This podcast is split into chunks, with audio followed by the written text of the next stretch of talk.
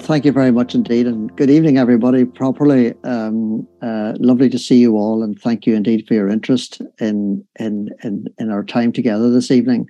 Uh, I'd love to have been uh, with you in person. And uh, I was reading up about Killaloe and the cathedral and the area uh, I've traveled through it on a number of occasions, but never actually stopped. Uh, and I read with great interest about the history of the place and its archaeology, its uh, medieval and ecclesiastical links uh, into the deep past. Um, so a, a, place of great interest, clearly, and I, I, I will make a return visit in person at some point, hopefully not before before long. Um, now, uh, mindful of time, I'll be uh, uh, brief uh, I'll try and speak for about maybe 20, 25 minutes um, and we can have a bit of a conversation. Um, uh, just to give you a wee bit of background uh, to build on what Paul has said already, um, the, um, the, the bombing happened in August 1998, just four months after the Good Friday Agreement. And the fact that it happened after the Good Friday Agreement made all the different community impact of the bombing and basically uh, after a conversation with us, said, Look, tell me what you need and get on with it. And if you need more resources, let me know. And as a consequence of her uh, commitment to us, we were able to put in place a trauma centre that ran for about two and a half years after the bombing. And we saw 670 people, uh, for, mainly for psychological therapies linked to their experiences of the bombing in those two and a half years. And then in the, in the second centre that we set up, uh, the Northern Ireland Centre for Trauma and Transformation, we saw another 900 people linked to events largely associated with the Troubles. Um, so there's no doubt that the Troubles have had a tremendous uh, impact on the lives of many people in Northern Ireland, and uh, indeed in the border counties, especially, but in uh, further afield within Ireland. Um, and it was through that work and through the research that we did that we learned a great deal about what it is that uh, is what what what is it about traumatic events that actually are so toxic for some people, and what uh, what is it that we can do to help people uh, who have experienced the adverse effects of traumatic experiences. And I'd like to say a little bit about that, and then talk a little bit then about the intergenerational effects of traumatic experiences. Um, now, uh, what we learned was that uh, um, the, not everybody is adversely affected by traumatic events in the long term. Uh, the vast majority of people, perhaps most people, are um, uh, uh, will suffer short-term adverse effects, uh, which can live for maybe a number of weeks, but often last no more than a few days. And these can be, you know, deep re- re- reflections on ex- traumatic experiences, uh, um, contemplating and dwelling on it uh, intensely, having dreams and nightmares about the occasion, and uh, being distracted and not being able to concentrate, for example, being very typical kind of um, reactions to an immediate traumatic event. But usually those kind of uh, reactions fade, and and generally speaking, we don't panic too much in the short term, but rather just try to support people and reassure them uh, that all should be okay. And then to say also that if it isn't okay, then we will try and get the right help for people thereafter. Now, if people don't and want to develop more complex reactions, then they will need uh, access to specialist trauma focused therapeutic interventions, usually. Exceptionally, people will find their own pathway, and I'll come back to this later on uh, through traumatic experiences. But by and large, if um, people develop uh, psychological problems, like, for example, post traumatic stress disorder uh, or trauma related depression or anxiety or addictions, for example, then it is likely that they will need some kind of specialist psychological or counseling intervention to help them get, get past that point. Not always the case, but usually the case. But again, just to emphasize the point that it will be a small proportion of people who experience those problems. And the big study that we did in Northern Ireland and the population showed that about 15% of those who have traumatic experiences go on to develop post traumatic stress disorder for depression, anxiety, and other other difficulties. So that, that the it, not everybody will, will have long term effects. Um, what we learned in Omagh was that um, uh, it was important to develop uh, trauma related uh, services uh, through which we could deliver uh, uh specialist interventions uh, for people affected by the bombing the, in the first instance, and then wider uh, events linked to the troubles thereafter. And we were very fortunate in literally within weeks of the bombing to have the help of a team from Oxford University who came across to Omagh and introduced us to their trauma model uh, of of uh, of uh, how we experience traumatic events, what the impacts are, and how people can be helped, and trained also our staff in how to deliver a therapeutic intervention based on their approach.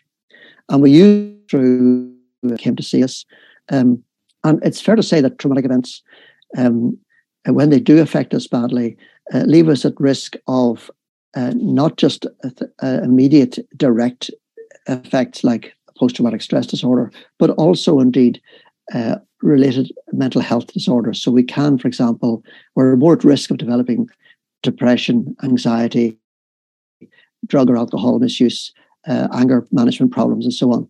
And what we discovered, in fact, was that the troubles uh, were were particularly potent in that regard. Um, but that events like, for example, road traffic accidents, uh, interpersonal assaults, child abuse, could also uh, have these uh, long-term additional mental health problems for for for individuals. And of course, the longer uh, a traumatic experience goes on in our lives, that which is unresolved, then the greater risk we are of developing these problems. We also discovered that people who had had multiple traumatic experiences were much more likely to then develop problems. So you might be lucky and get away with one or two or three in, uh, traumatic events, but once you hit three or four, then the risk of developing problems increased. Health staff, police, and other emergency staff who uh, were through their work being exposed time and again to traumatic events, coped okay in the short to immediate term, uh, and over and, and then something would happen. And for example, we would have found that uh, staff from those kinds of backgrounds would have come to the trauma centre um, uh, re- with needs linked to their experiences of the Omagh bombing, for example. Um, but this was maybe two or three years later on when something else had happened. Uh, they'd come upon a terribly bad road traffic accident or perhaps a suicide or whatever. And then this had um, uh, triggered a, a, a major ca- catastrophic reaction in their lives and they had sought help. Uh, the other thing that we discovered was that um, sadly, uh, it takes people who have traumatic experience, like post traumatic stress disorder, for example, quite a bit of time to eventually seek help uh, with their problems. We found that generally speaking, people who develop depression seek help quite quickly, and roughly within 12 months, about half of those who develop depression related symptoms will seek help uh, within within 12 months.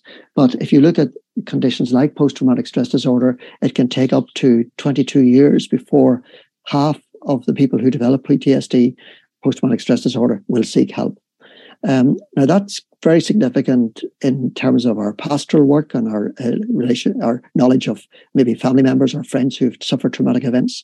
Uh, but it's also very significant in the history of the Troubles. So if you take any incident linked to the Troubles, uh, like for example the Omagh bombing, which uh, is, is 25th anniversary next next year, um, roughly speaking and theoretically, only half of those who've suffered uh, uh, adverse effects from the Omagh bombing will by now have sought help, and there's another half still to go. Um, uh, so there's a long tail to these things, and in terms of our peace building work and uh, diplomacy, and in terms of the the work of politicians and health services in responding to the troubles, there is quite a bit to go, and, and there's a need for services in the very long term. And we haven't even begun to talk about the intergenerational effects of, of, of, of traumatic experiences. Um, so the the um, uh, uh, just to, uh, to, move back from the troubles a little bit, it'd be worth just reflecting a little on on what are the kind of events that can, or what are the, what are the conditions or, or the features of traumatic events that can cause us to suffer adverse traumatic events uh, uh consequences, and usually um, it's when traumatic events overwhelm us, um, or, and we feel a deep sense of powerlessness and an inability to act uh, and to protect ourselves, to protect others, to get ourselves out of harm's way. Um, and you can see how, for example, events uh, linked to abuse or assault exactly meet those conditions. So it's not surprising that interpersonal violence um, uh, uh, leave people at risk of developing psychological problems thereafter. And clearly, where there's a threat to life, and particularly a traumatic, overwhelming threat to life, that can include things like assaults, as I've said, or bomb explosions or shootings, but also things like childbirth, uh, uh, traumatic childbirth, and other uh, life-threatening events like that that can leave us with a, a, profound and existential sense of danger to ourselves or to those we love or to other people whom we witness are in danger. And the event that violates our sense of our own being, uh, of our values, of our sense of self, of our of our uh, calling, and this is why, for example, uh, people who occupy positions in um, pastoral roles or in to the public, like for example, healthcare staff, when something happens that violates all uh, their their sense of duty and purpose and focus about their work, then that can have a very serious impact on people's health and well-being. And clearly, then the sudden death of someone um, uh, can can be uh, very uh, toxic and very uh, dangerous in this regard, uh, or indeed some profound disappointment in our lives, the loss of a relationship, um, or other kinds of loss that we haven't anticipated or haven't been able to prepare ourselves for. These events can also have a major impact on us. Um, so you can see that you know if you it, it, it's not necessarily linked to particular types of events, but it's actually the meaning that these events have for us as individuals. And some Greek philosopher whose name I can never remember, but said it's not events, but it's what we make of them that actually has the impact on us. And um, I suppose the other way of describing this, you know, if if we hear a loud bang, um, the circumstances in which we hear that make a difference to what our meaning is of that. If the loud bang is at a fireworks display, then we we frame that loud bang in the context of this uh, event, uh, which is one that we're meant to enjoy and other people are enjoying is spectacular and awesome. Um, but if we hear a loud bang um, unexpectedly in our homes or on the street, uh, that sounds like gunshots or an explosion, then that has a completely different meaning. And it's the meaning that we attach to these events. I suppose also I want to say that uh, we, through our work, we learned what is it about traumatic events that makes something that happened in the past ever present? Um, why is it that when we have a recollection of an event, that uh, we smell the smells that we smelled at the time, we think we hear the sounds that we heard at the time, we might even see the things that we saw at the time. People have flashbacks or maybe nightmares as a consequence of their experiences. And this is the key to understanding what what is actually uh, what it is about traumatic events that that that that, that cause problems is that um, and so, for example, we find uh, that people with post-traumatic stress disorder will have flashbacks, uh, as and they will behave as though they're back in the situation that they were in when the original traumatic event took place. Understand what it is about the experiences people were having in Omagh and indeed on with other events linked to the troubles that was causing them problems. And by understanding that, we were then able to use a, a trauma-focused therapeutic approach to try and help uh, had people, for example, who, uh, because of their experiences, led, led, very sheltered lives, hid away from the world, uh, wouldn't go out of the house, didn't uh, didn't do a lot of things that they would have done prior to traumatic experiences. And this would have gone on for years, um, and um, and and in fact, um, uh, after working with us therapeutically, they were then able to reclaim parts of their lives and indeed go on and experience what we would call post-traumatic growth. Mm. Um, but you can imagine going on this disorder or through depression or through anxiety disorders or through addictions, for example, that that um, can have a very major impact. Uh, I was uh, had a look at my the book uh, that Paul referred to earlier on, uh, and I, I, was found a, a, passage which kind of describes this succinctly. So I'm going to read this as a kind of a quick way of um, summarizing what we're talking about. So I'm talking about some of the research that we did. The researchers concluded that adverse experiences of conflict related violence, consequential mental health problems, and other socioeconomic disadvantages, like, for example, poverty, and stresses on adults, impact otherwise poor parent social stresses, impact on the developing child, limiting the development of attachments, emotional competence, social skills, and other capabilities. These then place the child at increased risks of a range of disadvantages in childhood, adolescence, and later in adulthood, including poorer mental health, which is made worse by poverty and other basic depri- deprivations.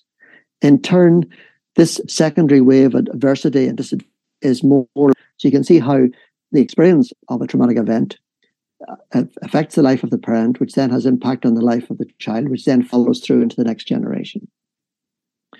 In the context of civil conflict, this sequence of disadvantage can also be, be the means through which unresolved narratives of the conflict, laden with fearful, aggressive, or sectarian sentiments, are conveyed across the generations. This cyclical transmission of adverse experiences and their consequences can, if it reaches a critical mass in a community, contribute to new episodes. Saying that this is not just a, a, a social problem with mental health implications, but actually in the context of the Troubles, could actually feed into future cycles of violence. And of course, we in Ireland we need not look uh, very far to find that there have been episodes of violence that we uh, uh, uh our, our time is slipping by. But I just wanted to say that what I've just described and the implications for us as individuals has implications for how we see ourselves. So, for example, if in the middle of a traumatic I feel I did not act the way that I would would have liked to have acted, uh, I ran away instead of stayed, or I didn't protect somebody when I should have protected them, then that has a major impact on how I see myself. I am no longer the person I thought I was. It also affects the way we see other people. We may see other people as untrustworthy or um, certain groups of people, for example, who've been responsible for what we've experienced, we, we feel we can never trust them again. And so we stereotype and uh, we get into very black and white thinking. Uh, all of a certain kind of people are, are, are bad and others are, are good. And then, of course, it also affects how we see the world in general. So the world is no longer a safe place. Uh, I, um, I, I, need to be on my guard. Um, and in, in a sense, as well, we could sum all of that up by saying that traumatic events are lead to a loss of innocence, whereby the ways in which we used to see the world and ways which we used to understand it were shattered, new, distressing, and uncomfortable ways. And finally, what I'd like to say is that it's important that people who have had traumatic events and find they are not being resolved in their lives seek help. And as I was thinking about Advent, uh, thinking about Advent as the coming of the light, I was thinking about uh, Robert Frost's poem, The Road Less Taken. And I, I keep this on my mantelpiece uh, because it played an important part in my uh, the key decision in my life at one point. The, the road not taken and worth looking up. But um, I suppose that, you know, we often find when we have troubles in life that um, uh, the ways that we adapt, the, the things that we decided to do to help us cope with the distress that we felt stop working. So we used to take a drink to settle our nerves, and that be, that became then an addiction. Um, we we, we stopped uh, going to places and contacting people whom we associated with the bad experience, and then that began to uh, uh accent, uh, accelerate, and we suddenly found ourselves being very isolated, and so on. So you can see how things that seemed helpful in the short term actually become counterproductive, and indeed in time become self-destructive. Sight and Robert uh, Frost's poem about the, the path less taken. Sometimes the distress in our life is actually a signal that all is not well, that something needs to change. And that can prompt us to think that the ways in which we've tried to cope with this up to now aren't working and that we need to choose a different path, a path that we haven't taken before. And that might involve therapy, but it also might involve other things and we can discuss that later on if you wish. So for me, there is a way out of trauma, um, but it's having courage um, and it's having hope uh, that uh, beyond the traumatic event, uh, there is actually a different way, a different life, and a life indeed that not just involves recovery, but also enhancement and some kind of new energy, creativity, and indeed growth. And so, Paul, I'll leave it with that until we hear from St. Brandon at the end. Okay. Um, th- th- th- thank you very much, uh, David.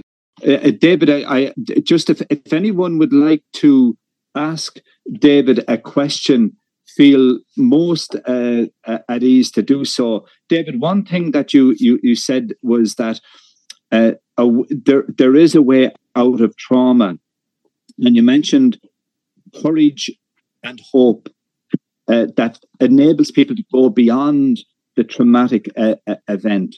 And for people who find it difficult to find a way out, um, what would you suggest can be done um, that is a way of, uh, I suppose, enabling them to find at least the, the uh, a journey of a, a, thousand miles starts with the first step to find some way of moving a little bit forward. Yes. Would you have any?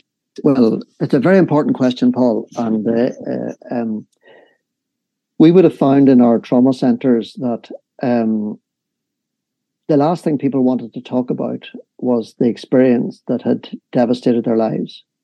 And they had done everything up to that point to uh, to to manage this without talking about it.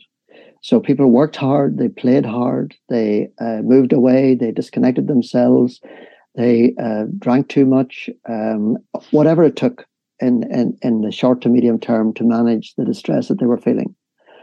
And it was often some other crisis that brought people to our door. And then as we, we began to develop a, a, a, a client base, uh, the, the, the most effective way in which people did come to us was when other people said, look, I've been where you, you've been, where you are, and I went to these people and I, I got great help and I think you should go as well. So it was the, uh, the, the referral by other people who had been into our centre was the most important means by which give help. And that gives us a clue as to what it takes to move from that fearful uh, position to having the courage to try and, and, and talk about this terrible event. Uh, and the clue is that um, you need, uh, we would have found that uh, our early work with people required a huge investment in building trust and confidence. And our early sessions would have been about, you know, what do you fear most about talking about this? um, and what can we do to support you? Um, and you know, uh, another thing that happened as well is that a lot of people who had had dreadful experiences were just so afraid to talk to their therapist about what they had experienced, or indeed so ashamed sometimes, or so guilty sometimes about what they had uh, that had, what had been traumatic for them, um, and they had to test out and check out with the therapist that actually the therapist was able to handle all of this. Um, and uh, and that was a key of of our of, of our approach. So building trust, establishing confidence, uh, and putting in additional support. So we'd have rung the GP and said, look, just to let you know, this person has come to us for help. They may be a bit unsettled for a while. They might need some ad- additional medication. Um, um, you know, we would like, we want you to know this because this is not unusual. Um, but, you know, we, we would be hopeful that with, if they stick with it, we can work, work our way through this. Uh, and building other supports, informal supports around people, involving the family or friends or colleagues as well is also important. So these are, it's not just a question of turning up for, for therapy or counseling, it's all of this other infrastructure that you need to build around the person to support them in this process. Thank you, David. If if anyone of my colleagues would like to ask a question, feel most at ease, please. I, I don't know if I have a question. I, I, I find myself and having come, uh, uh, well, I, I can identify uh, with, um, in terms of your experience, David, and, and the setting of, uh, in in in Northern Ireland. Um, but I suppose as I was trying to think of circumstances that I know and people I know and of and deal with, and in recent years or whatever, it, it's it's all to do with maybe ongoing or sorry maybe it, it isn't to do with events. It's to do with um, maybe childhood trauma or, or things over a period of time. Um, and uh, yeah which uh, i don't know. I'm not, I'm not necessarily asking you to i suppose it strikes me yeah the, the, these are very different things uh, but would have similar things going on.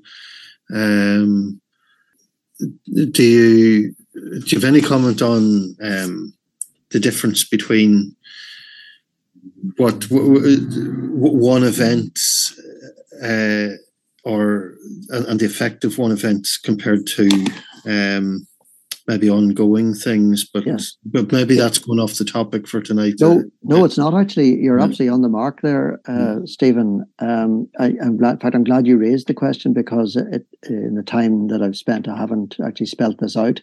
But you're mm. quite right. Uh, yes, we think about trauma as the sudden event that happens out of the blue, the road traffic accident, the bombing, the assault on the street, whatever. But you're quite right to say that other things, we can talk about traumatic circumstances as opposed to traumatic events.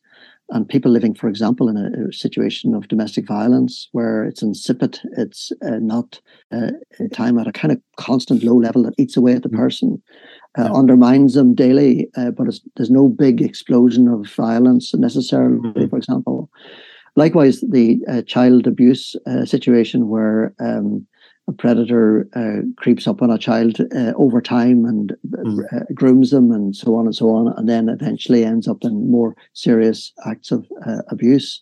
so you can see all of these kind of events as having traumatic consequences. And in fact, to be fair, some of these, some of what you described there are actually even more serious because mm. they are very complex often yeah.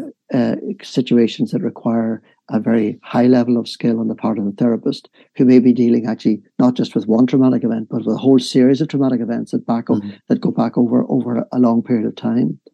Uh, yeah. So you're quite right to raise that, and thank you for doing that. And and again, the same the same general approach that I've described is relevant here, um, although there may be additional uh, features of the person's response, like for example, to use a, a, kind of psychological term, dissociation may be a big problem where people sort of psychologically disconnect from reality to try and cope with the event. And that can be a major problem in, in therapy, for example. So these are uh, additional complexities that come into the therapeutic work and uh, usually take a lot longer to, to resolve. Mm. Yeah, thank you. Sorry, no camera. Yeah. I remember very well the bombing of Belfast and the consequences of that for thousands of people in 1941. Mm-hmm. I remember them passing up and down the road up in the evening to sleep on the Black Mountain and on Divis because they were afraid or they had nowhere to go or they were afraid to go into that round York Street, the Antrim Road area and so on. There was no such thing as counselling in those days. Mm-hmm. One got on and did one's best. And most of them, I think, survived mm-hmm. and went lived in the PFABs on the between the Westland, uh, between Cliftonville Circus on the Westland Road and the Cave Hill Road down by the Belfast Waterworks. This is an awkward question. To what extent, if you use a model of interpretation that sees people as having post traumatic distress are you actually creating a kind of, of accident and emergency department mm-hmm. yes. that maybe a lot of them shouldn't need to go to? Yes. Yes, it's a, it's a, a, a well, it's actually a, very important question, uh, and uh, in some ways a very profound one. Um, the um, I suppose my, my, my position on that would be that uh, we we take the position that most people will be okay, um, and that things like, for example, a, a common experience like the Blitz, um, where there was a common remote enemy, um, uh, uh, created a degree of solidarity and common uh, common suffering, which enabled people to rise above their individual experiences. Um, and in fact, I was in St. Anne's Cathedral recently, and we were having a conversation with some of the folk there, and they were saying how the streets adjacent to St. Anne's were just leveled. Uh, uh, yeah. Um, you know, hundreds of people killed in uh, in raids, um, and uh, uh, the the um, uh, so a very profound experience, undoubtedly. Um, the, the the fact that there was this distant enemy in in Berlin uh, was was a mitigating factor to some extent. I think the problem about the troubles has been that um, uh, the, the, the, sense of affirmation of the victims of the troubles has been in dispute uh, often, uh, hasn't been wholesale, hasn't been universal. So that that does create a bit of a problem for us. And uh, as as uh, as I, I would have written previously, that the lack of a shared experience of violence is actually quite quite damaging, um, I think, for, for many people. And we see it being played out as well around how to deal with the past. Um, um, the the um, the other thing I want to say is that, that we'll, we would, if we look at the writings of various um, people who've been through these kind of experiences, and, and, I'm more familiar with the writings of the First World War poets I am what they called combat stress in in, in the Second World War. Mm. Um, and uh, even, uh, and certainly in the First World War, we had that whole develop, evolution of trauma in the lives of individuals. And I suppose speaking very personally, my wife's grandfather, uh, a young fellow from uh, from Leitrim, and his brother signed up in Boyle and headed off with the Irish 10th Division to Gallipoli. The brother was killed and indeed uh, very grievously so uh, by shelling from the Turks, uh, and the grandfather witnessed this and went on subsequently to suffer numerous other traumatic experiences linked to the, his experiences there and also in the Balkans. Um, and uh, now, uh, looking back through the lens of uh, the troubles, I can see that my wife's grandfather was deeply traumatized experiences and that shaped the man he was in many ways. Um, and I also discovered through our own work that uh, people don't generally come and say, uh, "I've got PTSD. Can you help me?" They come and say, "I'm just not coping. I'm I'm in a mess. Um, I'm I've got this problem. My relationship's breaking down." And when we slow that conversation right down and begin to track through all the various bits and pieces, we can begin to say, yes, you've got a depression linked to your traumatic experience, or you've got a panic problem linked to your traumatic experience, or you've got post traumatic stress disorder. And it comes as an enormous source of great comfort, usually, for people to know that this thing is understood and has a name and is defined. And indeed, further, we can do something about it uh, through therapeutic interventions. So, I suppose the thing is that it, it, it, it's a very philosophical question you've raised, um, and um, uh, who knows? Uh, but I, I, suppose from given the experience and the work we've done over now, best part of thirty years since the Enniskillen bombing, when I was first involved in these kind of events, it's fairly clear that um, people suffer terrible event, terrible psychological consequences, and that we as a community, in the way that we repair physically the bodies of damaged people, should also try and do something to repair the minds of people who are distressed and traumatized by their experiences. That's very helpful, and thank you very much. Thank you. I uh, I, I, see it as probably a theological question. Yes, I think that one great traumatic event in history is the the death and resurrection of Jesus. I mean, I think if you go back to the handful of men and few women around that time, uh, it must have been colossal for where, where they were yes. on that some first Sunday morning, whatever way you like to call it. And uh, I suppose the comfort that they got, I mean, one of the one of the names for the Holy Spirit is the Comforter, and that's a that's a sort of access to comfort that is there and given to us. And I, I would think the ministry needs to see that as part of the equipment for dealing with people who are yes. profoundly traumatized. Yes. I, I think you're right. I think it's important to highlight the fact that you know counselling and psychological interventions aren't necessarily the only means by which people can be uh, find this new pathway, this other pathway. Um, and you know there are numerous examples in, in, literature and so on. Indeed, personally, I know of people who have found, for example, music or writing or some other activity or whatever it takes um, uh, as the as the vehicle through which they have recovered.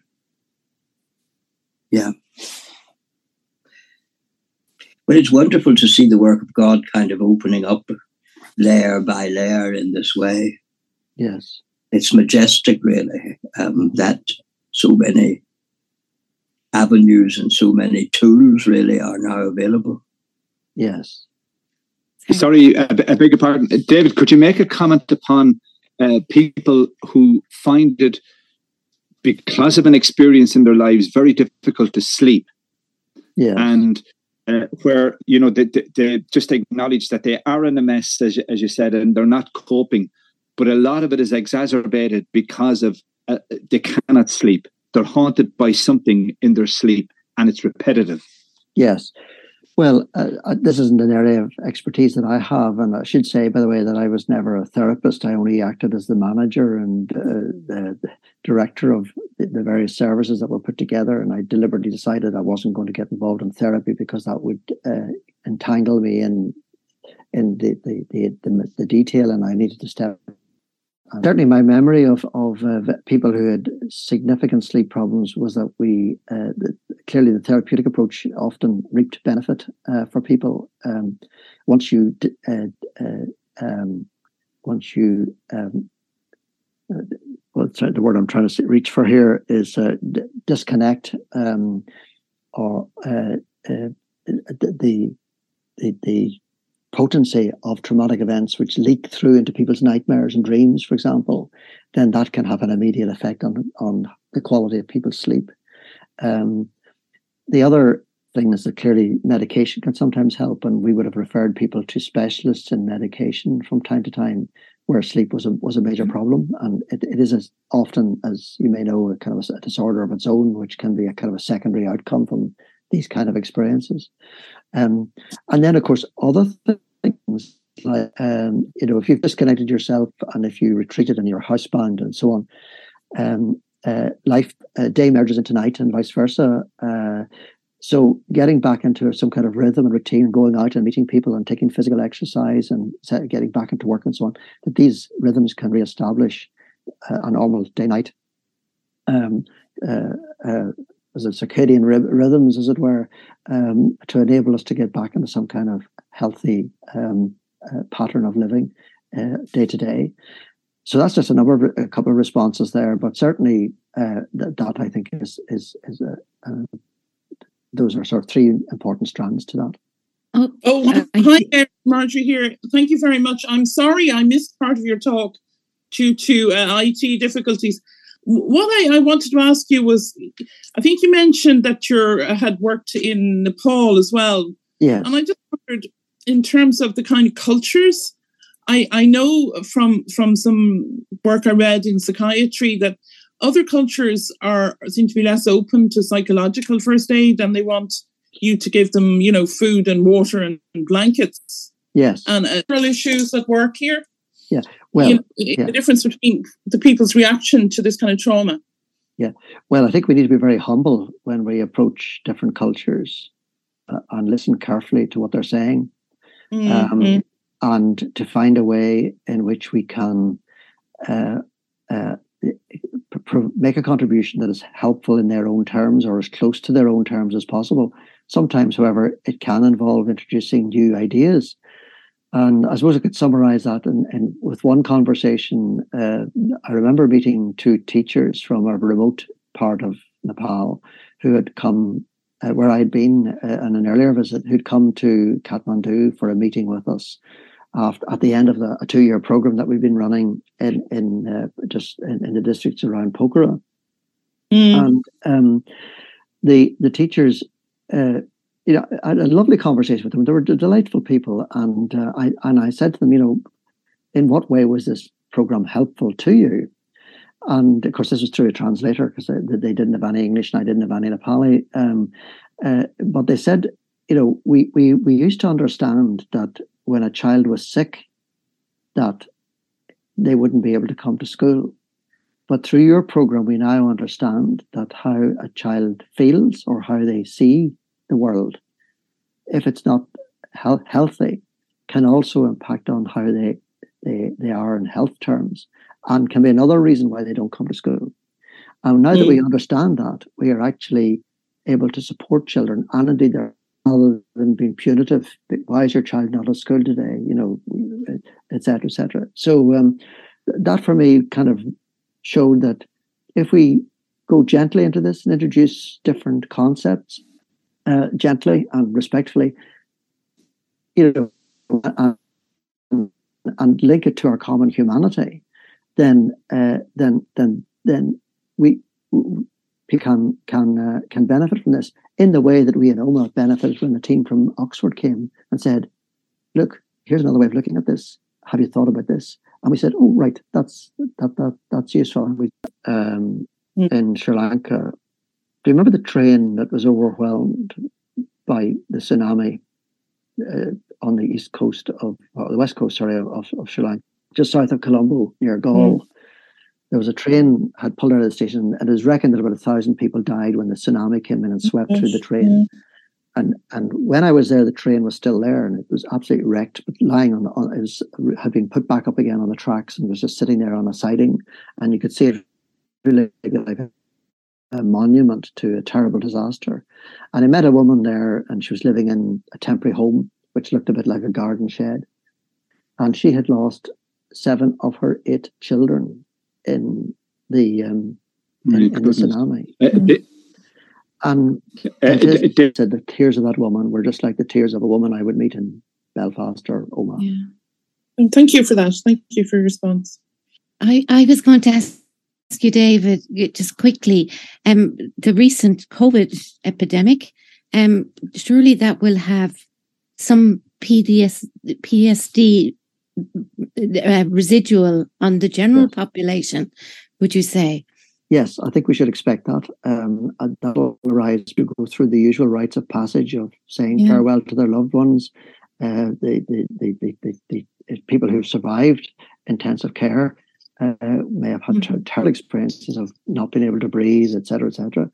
Um, and uh, you know, I think psychological, mm. uh, mental health consequence of that is undoubtedly yeah. so and and perhaps the church or pastoral care can step in there that there would be a maybe it'll see a return you know more people will reach out yes yes and i think we need to recognize that exactly yeah david i'm i'm just conscious that please god you, in the future immediate future you uh, in better weather make make a physical appearance for us in Killaloe, if it's okay, yes. or mm-hmm. elsewhere for, for a gathering. David, you were anxious just to finish with a prayer from St. Brendan, the navigator. Of course, that Armagh connection, um, the, the and Kerry uh, from 484 and 4, 560, and of course, Clonfert Cathedral, where Brendan the Navigator is, is buried. And of course, he's the patron of, of seafarers and travelers, but he was the adventurer. David, I wonder, would you conclude with a prayer? And on behalf of all of us, thank you so much.